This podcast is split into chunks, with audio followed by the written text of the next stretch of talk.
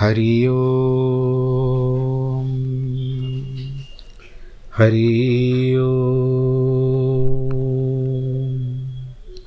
हरि ओम। गुरुर्ब्रह्मा गुरुर्विष्णु गुरुर्देवो महेश्वरः गुरुर्साक्षात् परब्रह्मः। तस्मै श्रीगुरवे नमः। विघ्नेश्वराय वरदाय सुरप्रियाय लम्बोदराय सकलाय जगद्धिताय नागाननाय श्रुतियज्ञविभूषिताय गौरीसुताय गणनाथ नमो नमस्ते।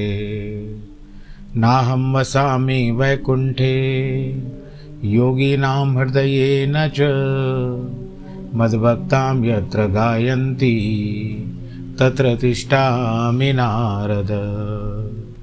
जिस घर में हो आरती, चरण कमल चितलाय, तहाँ हरि वासा करे, ज्योत अनंत जगाए जहाँ भक्त कीर्तन करे, बहे प्रेम दरिया, तहाँ हरि श्रवण करे। सत्यलोक से आए। सब कुछ दीना आपने, भेंट करूँ क्या नाथ? नमस्कार की भेंट लो, जोड़ू मैं दोनों हाथ। जोड़ू मैं दोनों हाथ, जोड़ू मैं दोनों हाथ। शान्ताकारं भुजगशयनं पद्मनाभं सुरेशं, विश्वाधारं गगनसदृशं, मेघवर्णं शुभाङ्गं, लक्ष्मीकान्तं कमलनयनं योगिबिरदानगम्यं वंदे विष्णुं भवभयहरं, सर्वलोकैकनाथं, मङ्गलं भगवान् विष्णु, मङ्गलं गरुडध्वज, मङ्गलं पुण्डरीकाक्ष, मङ्गलायस्तनोहरि, सर्वमङ्गलमाङ्गल्ये शिवे सर्वार्थसाधिके, शरण्ये त्र्यम्बके गौरी, नारायणी नमोऽस्तु नारायणी नमोऽस्तु ते, नारायणी नमोऽस्तु ते। सतनाम श्री वाहे गुरु, सतनाम श्री वाहे गुरु, सतनाम श्री वाहे गुरु। सतनाम श्री वाहे गुरु। यही नाम है आधारा यही नाम है आधारा सतनाम श्री वाहे गुरु। सतनाम श्री वाहे गुरु। बोल, गुरु नानक देव की जय। प्रिय भक्तजनों, सर्वप्रथम इस समय में कथा आरंभ की है, बहुत विलम्ब हुआ है। कथा के लिए, उसके लिए कुछ वातावरण ऐसा हो गया घर में कि जिसके कारण मुझे कथा को कुछ कहने में स्थगित करना पड़ा। मैंने जो आखिरी कथा की थी वो की थी धनतेरस के दिन। और धनतेरस के हिसाब से कथा की थी। आखिरी दिन आपने भी शायद सुनी होगी। आप सुनी होगी, अब तक तो सुनी ली होगी। उसके बाद दिवाली का दिन भी था। अकस्मात भाई साहब, जो मेरे बड़े भाई पंडित शंकर शर्मा जी थे, वो अस्वस्थ हो गए और अस्पताल में उनको डालना पड़ा।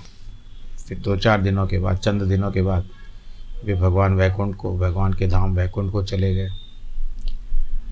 फिर उसके पत, पता है कि ये सारे जो संसार के नियम है वो सब निभाए। फिर अपने आप को थोड़ा सा स्थिर किया परिवार स्थिर हुआ। उसके बाद यहाँ पर से जो मेरा सिस्टम है वो ख़राब हो गया। बहुत प्रयत्न किया बनाने का नहीं बनवा पाए स्वयं से तो नहीं बना पाए अब जो बनाने वाला है, वो आने में विलम्ब कर रहा था तो यही बाबा की इच्छा होगी या आज्ञा होगी, हम कुछ नहीं कह सकते। फिर बैंगलोर जाना पड़ा। वहाँ पर श्रीमद् भागवत की सफलतापूर्वक कथा कर कर के आया। बैंगलोर के निवासियों ने भी बहुत प्रसन्न होकर के मेरा स्वागत किया और कथा सुनने के लिए अच्छे आते थे लोग। जनमानस का बहुत सहयोग प्राप्त हुआ। तो ये मेरा जो, अभी जो बीता मेरे ऊपर, आप बीती। और भाई साहब को आज भी मैं, जो बड़े भाई थे, इस तरह से ना हम उनका, इस समय में हमारे साथ नहीं है जिस तरह से हम कहते हैं ना मिस कर रहे हैं। चलिए, संसारिक बातें होती रहती है। अब हम आध्यात्मिकता की ओर फिर से प्रवेश करते हैं। आज बीच बीच में गले में भी थोड़ी सी खराश हो रही है, क्योंकि सर्दी का मौसम, अभी गर्मी के मौसम में परिवर्तन होने वाला है, परिवर्तित होने वाला है। तो किसी भी तरह से कुछ ना कुछ तो गले की समाप्त खराश रहेगी रहेगी। हो सकता है कि बीच बीच में आपको थोड़ा सा डिस्टर्ब हो, पर मैं भी कुछ नहीं कर सकता, क्योंकि कथा करना बहुत आवश्यक है। बोलो, गुरु नानक देव की जय। जिस तरह से आप लोगों ने सुना कि मक्के के यात्रा गुरु बाबा जी ने की फिर अपनी बहन नानकी से मिलने के लिए गए। ये अंतिम एपिसोड था जो मैंने किया था। अब हम आगे कथा करते हैं। अब गुरु बाबा जी की साखी आज जो आ रही है, वो आ रही है कि उत्तर देश की। गुरु जी ने पूर्ववत फिर अपनी आँखें बंद करवा दी। क्षण भर में भवंजा, बावंजा सौ, यानी बावन सौ कोस की दूरी पर ले गए। कहते हैं, भाई मर्दाना बताओ, हम कहाँ आ गए हैं? हम किधर जाने और किधर जाने का संकल्प है। मर्दाना कहता है, हे गुरुदेव, आपकी लीला आप ही जान सकते हैं। जिधर आपकी इच्छा, उधर ले चलो। गुरुजी ने कहा, हमारा विचार तो सुमेरु पर्वत पर जाने का है। वहाँ सिद्ध मंडली है। उनको देखने की इच्छा है। बस उसी प्रकार एक क्षण में हम लोग सुमेरु पर्वत पर आ गए। देखते हैं कि वहाँ एक प्रकार, एक क्षण में हम इस जब आ गए तो देखते हैं कि जब सारी पृथ्वी जो थी स्वर्ण की थी, सोने की थी, चारों ओर।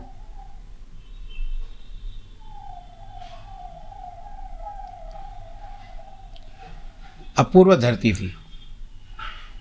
क्या मर्दाना के क्या देख रहे हो? गुरु बाबा ने पूछा। स्वर्ण ही स्वर्ण नज़र आ रहा है। मर्दान ने कहा गुरु जी यह धरती तो अपूर्व है। पर्वत से धरती तो अपूर्व है। रस निकल रहा है, अजीब सा रस निकल रहा है, परंतु कोई नर नारी नज़र नहीं आता और यस, और स्वर्ण व्यर्थ ही जा रहा है। गुरु जी ने कहा, मर्दाना, कोई भी वस्तु संसार की व्यर्थ नहीं जाती है।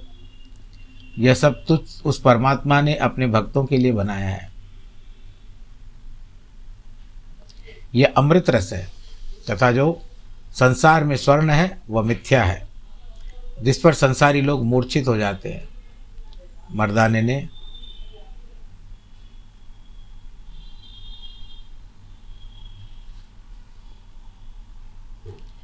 कहा कि गुरु जी यदि आपकी आज्ञा हो तो यह रस थोड़ा सा पान कर लो? गुरु जी ने कहा तो इस रस को पचाने की शक्ति रखता है। मर्दाने ने कहा, है महाराज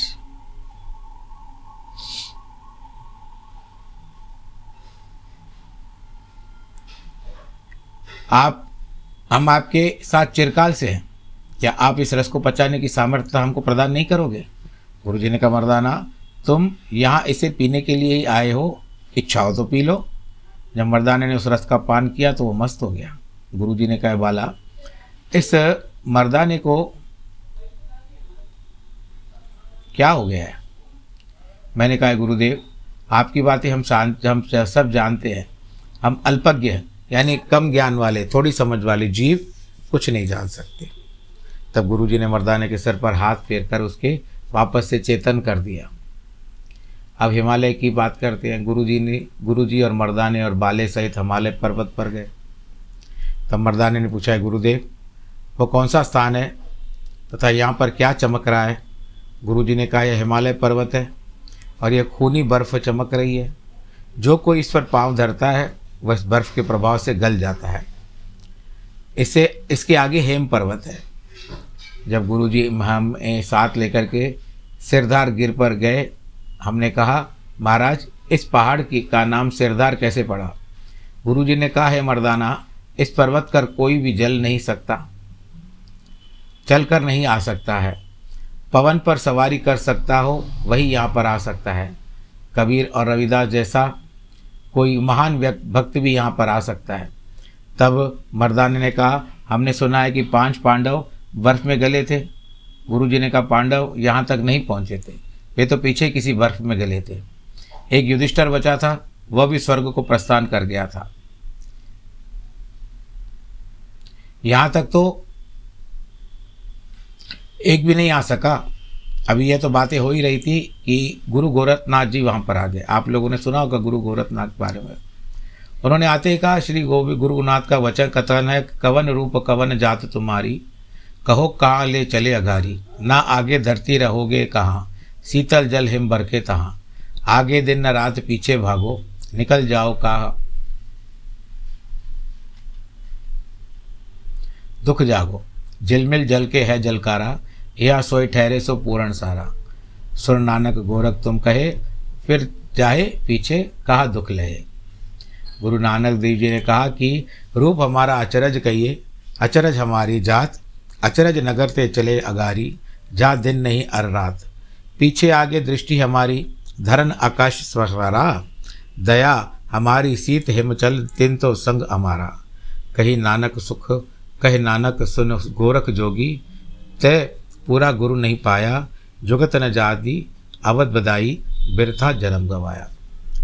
यह सुनकर के गोरखनाथ चला गया। फिर ऐसे स्थान पर पहुँचे, जहाँ सूर्य कहीं नज़र नहीं आता था। मर्दाने ने कहा, महाराज, यहाँ तो सूर्य भी नज़र नहीं आता है। गुरु जी ने कहा, मर्दाने, हम लोग सूर्य लोक से ऊपर आ चुके हैं। अतः यहाँ सूरज भी नहीं पहुँच सकता, क्योंकि हम लोग सूर्य लोक से दो हज़ार योजन ऊपर हैं।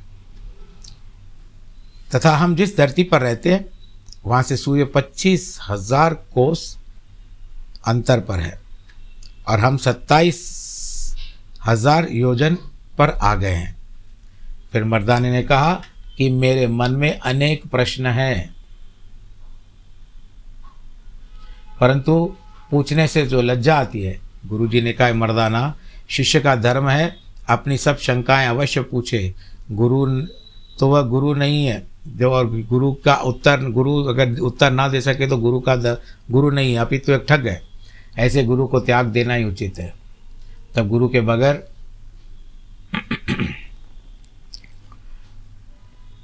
उत्तम गति प्राप्त नहीं हो सकती।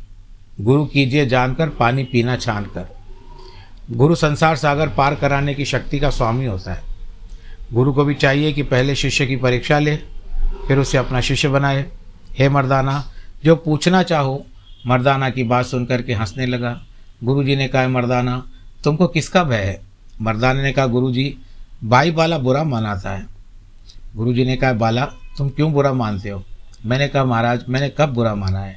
हे गुरु जी मैं कुछ पूछना चाहता हूँ। बस यह है कि आप और हम दोनों, अर्थात बाला और मर्दाना, ये हम तीनों ही परम प्यारे की हूँ परंतु यह जो मर्दाना है, यह मुसलमान कैसे हो गया? गुरु जी ने कहा, बाला मर्दाना भी तुम्हारी बांति हमारा पुराना प्रेमी है। त्रेता युग में यह मर्दाना हिंदू मिरासी था, तथा राजा जनक का दरबारी गवैया था। एक दिन मर्दाना राज जनक के दर, राजा जनक के दरबार में सुरापान करके उपस्थित हुआ, यानी मदिरा पान करके हुआ। राजा जनक जान गया, इसने मद्यपान कर रखा है। तब राजा जनक ने कहा गायक, तुम कोई म्लेच हो? बस इसीलिए इस कलयुग में यह मर्दान मुसलमान के घर में उत्पन्न हुआ है। क्योंकि राजा जनक एक महापुरुष था। महापुरुषों के शब्द सदैव सत्य होते हैं। यह सुन करके बाले ने गुरु चरणों में नमस्कार किया। फिर गुरु जी ने कहा, मर्दाना, तुम भी पूछ सकते हो। तो मर्दाना बोला, है महाराज, यह जो चंद्रमा है, वह नज़र नहीं आता। गुरु जी ने कहा, मर्दाना, जितनी धरती से सूर्य ऊँचा है, उतना ही सूर्य से चाँद ऊँचा है। मर्दाना ने कहा, महाराज, तारे कितनी दूर है? गुरु जी ने कहा, मर्दाना, तारों की तो कोई निश्चित मर्यादा ही नहीं है। कोई नीचे, कोई ऊपर है। फिर मर्दाने ने कहा, ध्रुव तारा कहाँ पर है? गुरु जी ने कहा यह सब ध्रुव सबसे ऊँचा है। मर्दाने ने कहा, मैं उसको देखना चाहता हूँ। गुरु जी ने कहा, मर्दाना, उतावला मत बनो। हम तुम्हें सबके दर्शन कराएँगे। आगे पहाड़ों की ओर चलते हैं। साकी आगे चलती है। गुरुजी बाला और मर्दाने के साथ आ गए आगे आए। एक ऐसे स्थान पर गए जहाँ चाँद भी नज़र नहीं आता था। मर्दाने के पूछने पर गुरुजी ने कहा हाँ हम चंद्रलोक के ऊपर आ गए आगे देखते जाओ।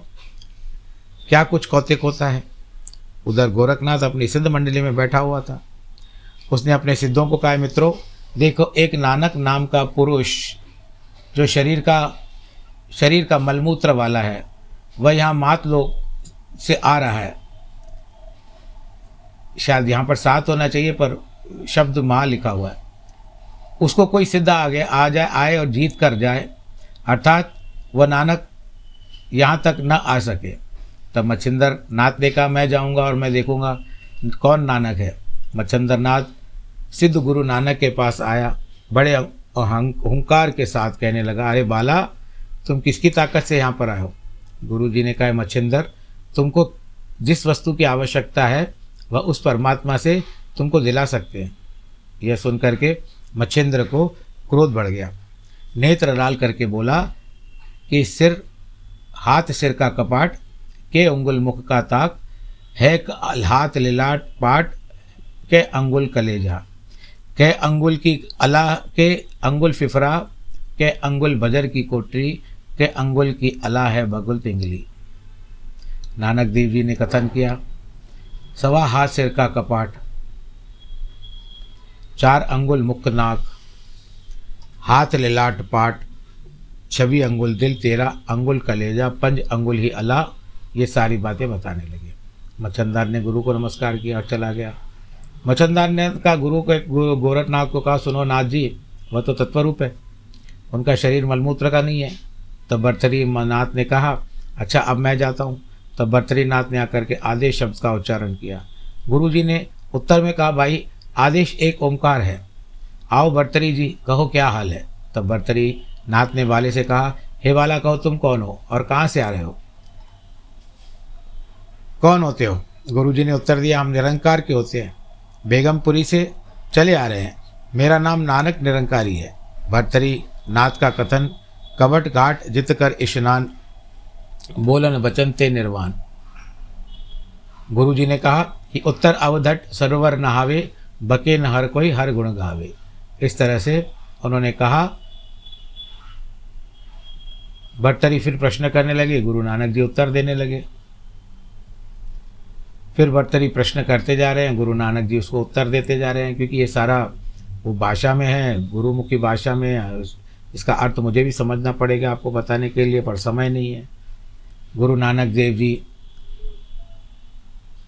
सिल्का पहाड़ पर्वत की साखी पर बताते हैं कि गुरु नानक देव जी महाराज आगे सिल्का पहाड़ पर पहुँचे तो चंद्रमा भी दूर रह गया। अर्थात चंद्रमा भी नज़र नहीं आ रहा है। गुरु जी ने कहा, बाला, नीचे की ओर देखो। तो बाले ने नीचे की ओर देखा तो चंद्र लोग नीचे हो गया है। गुरु जी ने कहा, बाला, हम बावन हज़ार कोस दूर आ गए हैं। बाले ने कहा, महाराज, क्या इससे आगे भी कोई दूर स्थान है? बाले ने कहा, महाराज आगे स्थान है, तब गुरु ने उत्तर दिया, बाला, इससे आगे कोई भी, कई स्थान है। मर्दाने ने कहा, गुरुदेव, इसके आगे और कौन सा स्थान है?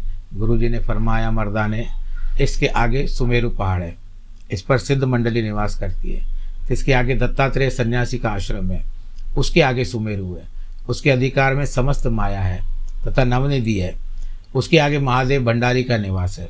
भोले भंडारी का, उसके ऊपर कैलाश है वहाँ ध्रुव भक्त का मंडल है तथा उसके ऊपर निरंकार का सिंहासन है, सब उस पर सर्वशक्तिमान करता पुरुष विराज रहा है। तो मर्दाने का महाराज, यहाँ से सुमेरु कितना ऊँचा है? गुरु जी ने कहा, यहाँ से तिहत्तर हज़ार योजन की ऊंचाई पर सुमेरु है। मर्दाने ने कहा, जहाँ से हम आए हैं, वहाँ से सुमेरु कितनी ऊंचाई पर है? गुरु जी ने कहा, मर्दाना, जिस धरती से हम चले आ रहे हैं, वहाँ से सुमेरु सवा लाख योजन ऊँचा है। अभी ये बात ही हो रही थी, तब वहाँ गोरखनाथ जी आ गए फिर। उन्होंने आते कहा, अरे, तुम लोग किधर चले जा रहे हो? आगे जाना तुम्हारा काम नहीं है।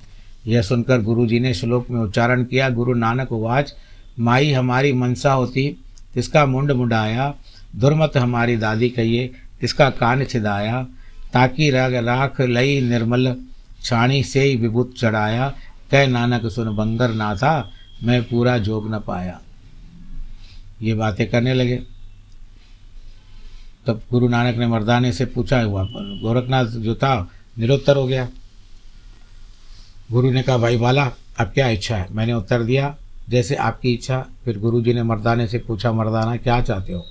हमने तुम्हारा कहना नहीं माना, मानना है। फिर गुरु जी पूना पर्वत की ओर चले। पूना पर्वत की साखी बताते हैं, गुरु नानक देव जी, महाराज अपनी अपार शक्ति के बल से बाला मर्दाने के संग पूना पर्वत पर जा पहुँचा। मर्दाने ने पूछा, है महाराज वो कौन सा स्थान है? गुरु जी ने कहा, मर्दाना, उसे कूना पर्वत कहते हैं. मर्दाने ने कहा, सिल्का पर्वत कितना पीछे रह गया है? गुरु जी ने कहा, सिल्का यहाँ से सैंतालीस हज़ार योजन रहा है। आपको बता दूँ कि एक योजन में चार क्या आते हैं? चार कोस आते हैं और एक कोस लगभग पौने चार किलोमीटर का होता है।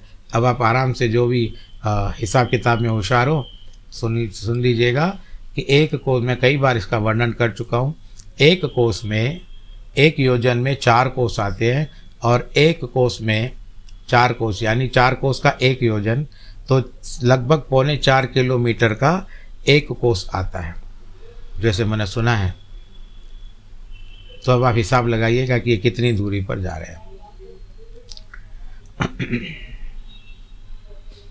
मर्दा ने पूछा, गुरु देव, हमारी सारी यात्रा कितनी हुई है? गुरु ने फरमाया कि हमारी सारी यात्रा निन्यानवे निन्यानवे सहस्त्र योजन हुई यानी निन्यानवे हज़ार योजन हुई है। मर्दाने ने कहा, अभी सुमेरु कितनी दूर पर है? अभी यह वार्ता हो रही थी कि इतने में कनीफा सिद्ध वहाँ पर आया। गुरु जी हंसने लगे। मर्दाने ने कहा, महाराज, आप किस कारण हंस रहे हो? गुरु जी ने कहा, है मर्दाने यह जो सिद्ध देख रहे हो, इसका नाम कनीफा है और गोरखनाथ का शिष्य है। गोरख हमारी परीक्षा के लिए भेज रहा है। मर्दाने ने कहा, यदि आप आज्ञा दें तो इस सिद्ध को मैं दंड देकर माफ़ कर दूँ। गुरु जी ने कहा, मर्दाने, इस स्थान पर लड़ने की आज्ञा नहीं है। यहाँ तो केवल शब्द की लड़ाई है। इतने में सिद्ध बोला है ना वाला तुम कहाँ से आ रहे हो? गुरु जी ने कहा, सुन भाई, हम निरंकार के दर्शनों को आ रहे हैं। तब कनीफा ने कहा, मर्दाना, क्या इससे पूर्व भी तुमने निरंकार का दर्शन किया है? अथवा अभी पहली बार है गुरु जी कहने लगे, कनीफा, हमने तो इससे पहले कभी दीरदार किया है। अब करेंगे? यह सुनकर सिद्ध कहने लगा, तुम्हारा नाम क्या है और कौन होते हो? अपना परिचय दो। गुरु जी ने, महाराज जी ने सलोक उच्चारण किया, नाव हमार अचरज कहिए हम होते अचजरवानी इत्यादि। ये बता रहे हैं। फिर कनिफा सिद्ध कहने लगा कि नानक, तुमने गुरु कोई भी धारण नहीं किया है। इसके लिए उठो और गुरु जी के को गुरु, गोरखनाथ को अपना गुरु बना लो। कान छेदन करवा के मुंदरी डाल दो। यह सुनकर मुंद्रा जो कान में पड़ता है, बाली, यह सुनकर गुरु जी ने एक श्लोक उच्चारण किया, एक को चीरा जाने से जोगी, कल माया ते रह अरोगी। सुन मंडल की बिखिया खाई, सत संतों की खिंता पाई। बिना खपर पानी पिया, बिना धरती पर बिन कुआ, बिन सिंही नाद शब्द बाजे, बिन वादर गगना गाजे अब कनीफा उत्तर नहीं दे पा रहा है।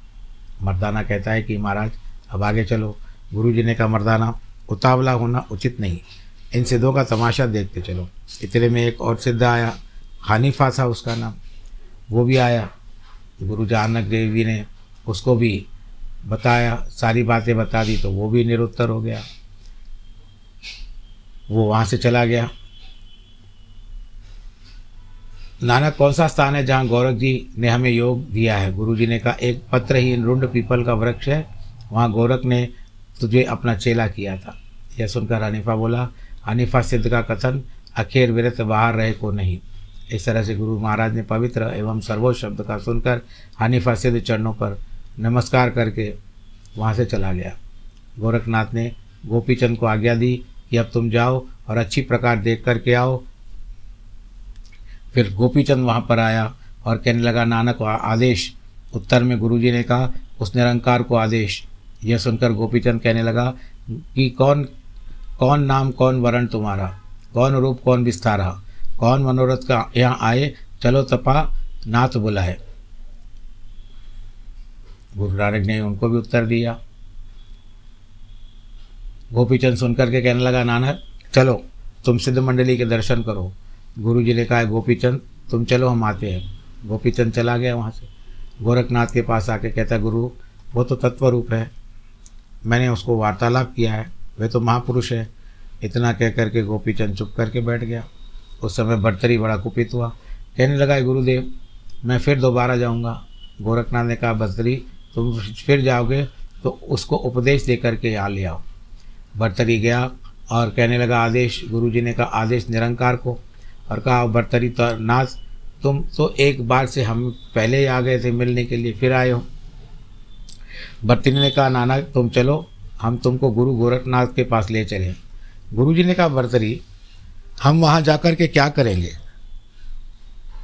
फिर वही कहने लगा कि, कानों को छिदवाओ, बाली पहन लो, आज्ञा भंग नहीं करो, गुरु के स्थान पर आयो गुरु जी ने कहा, सब बातें बताई।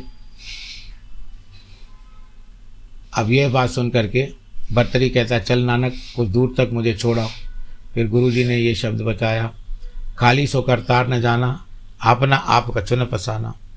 सुन सिद्धा तू भरतरी जोगी, गोरख भेद न होया आरोगी।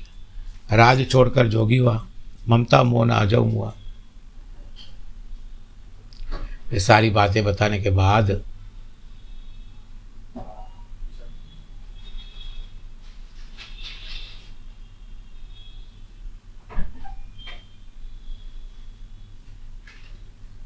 लहरी पा भी आया, वो पास भी, वो भी वापस गया। इस तरह से सब आते गए। चरपट आया, वो भी वापस गया। ये सारे आकर के गुरु से शास्त्रार्थ करते थे। परंतु गुरु बाबा जी जो थे, वो सबको जवाब देते जा रहे थे। अब आखिर में जंगन्नाथ भी लज्जित होकर के चला गया। गुरु नानक देव जी ने महाराज ने कहा कि, हे भाई मर्दाना, हमें ईश्वर से इतना गुरु मिलाया है, इतना बड़ा गुरु मिला है, जो करतार का ही रूप है। हे मर्दाना, अनेकों महापुरुष हो चुके हैं। उनको इस देह के साथ अकाल पुरुष का दर्शन नहीं हुआ है। तो मर्दाने ने कहा, गुरुदेव, आप, मैं और निरंकार ईश्वर में कोई भी भेद नहीं है। गुरु जी ने कहा, मर्दाने, परमात्मा को सभी जीव समान रूप से प्रिय होते हैं। मर्दाने ने कहा, अब आप चलने की कृपा करो। अब ये कथा जो है, अब मैं यहाँ पर रोक रहे हैं हम, क्योंकि अभी समय आएगा और पूरा नहीं हो पाएगा। फिर आज नए सिरे से आरंभ किया है तो मुझे फिर एक दो दिन क्या इसमें स्थायित्व पाने पाने के लिए लगेंगे, क्योंकि अभी सिद्ध लोग आए हैं, गुरु नानक जी शायद उनसे मिलने के लिए आएँगे, और गुरु नानक देव किस तरह से सिद्धों से मिलते हैं, क्या करते हैं, ये कल की कथा के प्रसंग में हम करेंगे, और अब ये नियम कर दूँगा कि मंगलवार से और शुक्रवार तक जिस तरह से कथा करते हैं तो वह भी मैं आपको सुना लूँ। पर यह बात तो है कि सिद्धों ने कहा, नानक देव जी जब आए थे, आप योग साधन कर लें, आपका पूर्ण कल्याण हो जाए। इसलिए आपको गुरु धारण करना उचित है। गुरु जी ने कहा, सिद्ध मंडली, हम तो गुरु धारण कर रखा है। सिद्धों के पूछने पर गुरु जी ने कहा, हमारा गुरु सत्य है। सिद्ध कहने लगा, सत्य का खुलासा करके सुनाओ।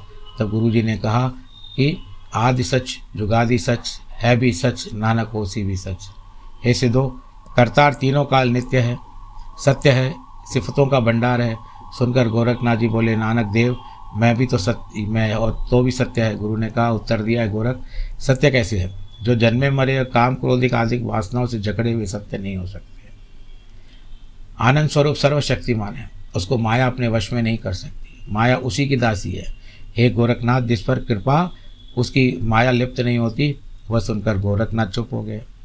अब यहाँ पर जो सारा चलेगा, सिद्धों का हिसाब किताब अब सिद्धों के पास से गुरु जी किस तरह से सारी बातें बताते हैं और फिर आगे चलते हैं। ये कल की कथा के प्रसंग में हम करेंगे। तो संसार का नियम है, आप भी चलते रहो, भगवान जी की आज्ञा, भगवान जी की कृपा लेकर के चलते रहो। और गुरु जी ने हमको जो मार्ग बताया है, उस मार्ग से के हिसाब से चलते रहे। तो ये सारी सिद्धों की मंडली की कथा यहाँ पर हम कर रहे हैं। ये गोरखनाथ की मंडली है। गोरखनाथ जो थे, माया मत्स्येंद्र के शिष्य थे, परंतु माया मत्स्येंद्र पीछे रह गए, उसको ज्ञान देते देते, क्योंकि वो माया के चक्कर में फंस गए थे, गोरखनाथ आगे चले गए थे। परंतु यहाँ पर इन दोनों का शास्त्रार्थ बताया गया है। किस तरह से शास्त्रार्थ बताया गया है। किस तरह से बाबा गुरु नानक देव जी ने उसको उत्तर दिया है। और ये कहाँ पर है? सुमेरु पर्वत की बात चल रही है बात। तो यहाँ कथा आज पूरी हो रही है। आप सब लोग आनंद के साथ रहें, प्रसन्नता के साथ रहें, और ईश्वर आप सबको खुश रखे, आबाद रखे, आनंदित रखे, प्रफुल्लित रखे। कथा को, जो समझ में आए बातें, वही करेंगे और आप लोग भी जिस तरह से समझ सको, आज की कथा को विश्राम देते हैं। नमो नारायण।